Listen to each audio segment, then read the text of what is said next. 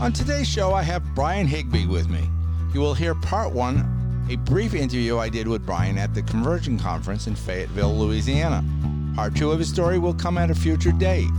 Brian and his wife Janis both are from southwest Pennsylvania, where they live with or close to all their children. Growing up in this area has given them a real challenge of seeing beyond the condition that faced their church in their region. Looking beyond where they are into where the Lord wants them to go is at the heart of their church, which is called City Church. Leading that amazing group of believers into the fullness of the kingdom of God is at the heart of Brian and Janis' passion.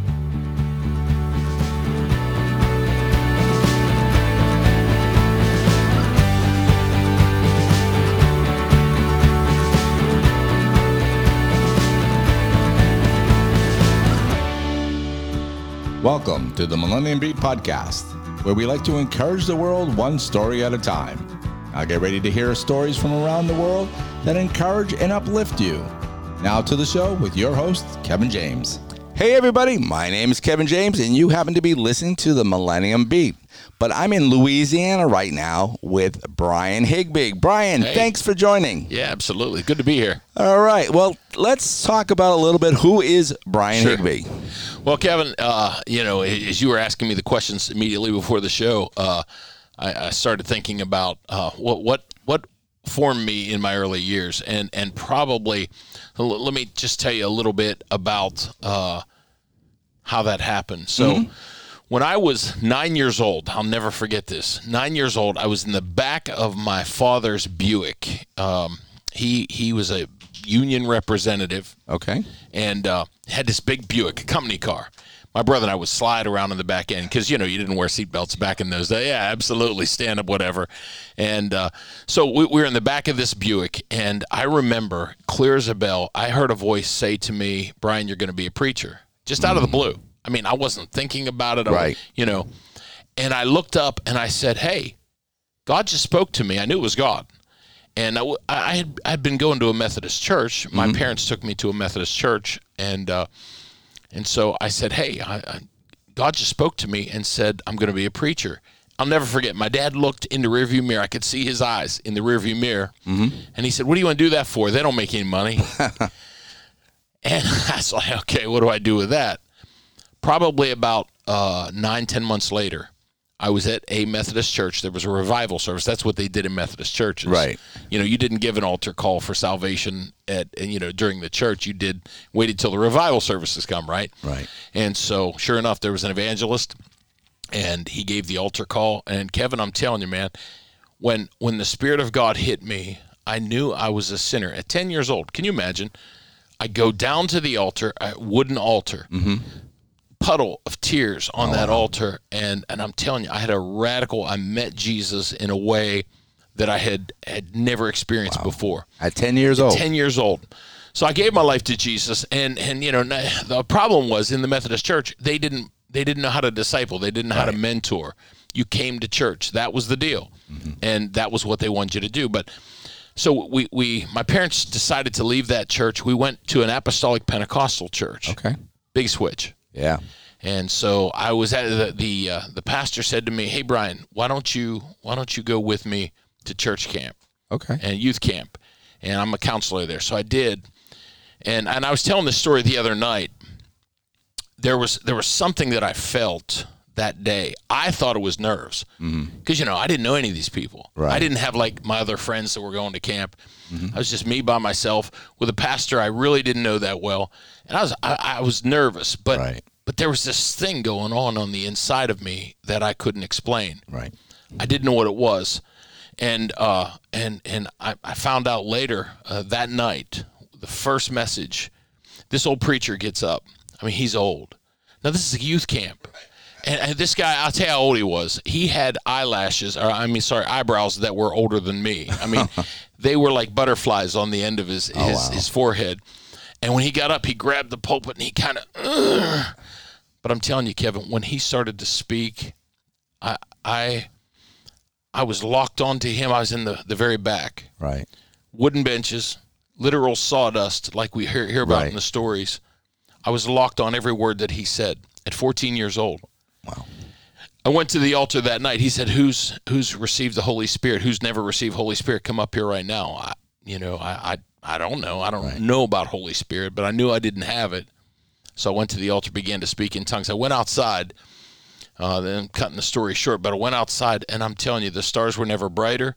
Life was never better. I was never more at peace and and in that moment i knew there was something that i engaged in that was outside of this world mm-hmm. that was more powerful than i've ever seen those were the two events as, a young boy that radically transformed my life and started me on a path to who i am today right so I'm going to end there because I got a meeting I got to get to, yeah. and uh, and and okay. I, would like to share with you some more. Yeah, we can do that if we have time this week. Great. If not, we'll I'll give you a call and we'll pick up where we left off. Everybody, thanks for listening. This is Kevin James with the Millennium Beat. Thanks for tuning in today to the Millennium Beat podcast. I hope you heard something that was encouraging to you. We'd like to hear from you with your story, so write us at stories at themillenniumbeat.com or give us a call at 407 624 9957 and leave us a voicemail. You may also find us on social media Facebook, Twitter, Instagram, and we have a YouTube channel. Please like us and share us with your friends. You may also go to our website at themillenniumbeat.com and you'll find our podcast and our YouTube video. You also may find a calendar there with past and future guests and dates and times plus another way for you to contact us with your stories or questions. This has been a Millennium Beat LLC production, copyright 2020. Views and opinions of the guest are not always the views and opinions of the Millennium Beat LLC. You've been listening to the Millennium Beat with your host, Kevin James. I'm going to give you a little snippet of a show called Family Matters with your host, Paul Kendall. If you want to hear more shows like that, go to KendallFamilyNetwork.com. Once again, I'd like to thank Paul Kendall for the use of his show. Welcome to Family Matters, a daily look inside the real world of parents and their children. I'm your host, Paul Kendall.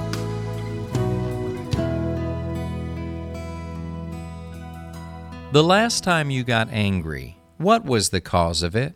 chances are the person that made you angry had no clue of the real effect they were having on you. You may have been verbally abused as a child and now carry around hidden wounds that even the slightest touch causes you great pain. To them, it was just a comment. To you, it was a terrible blow.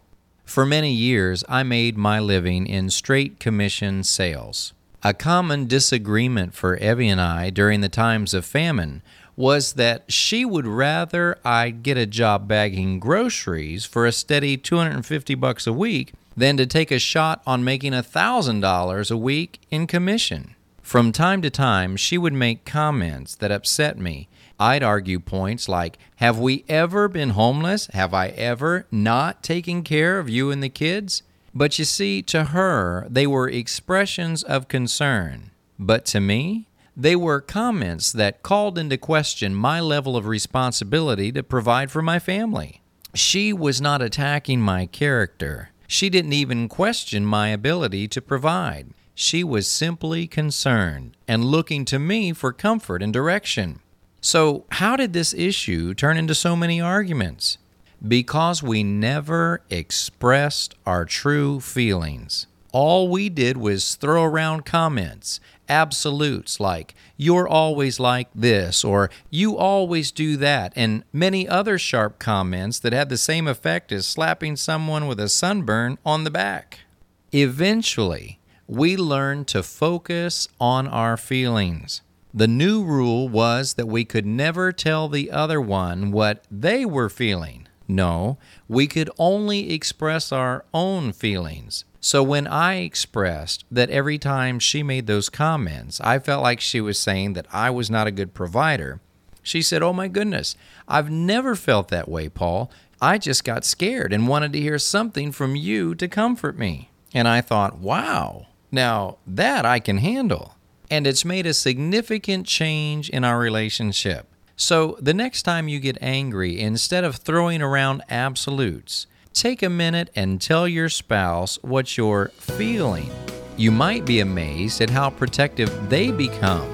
of your old wounds. That's Family Matters. I'm Paul Kendall.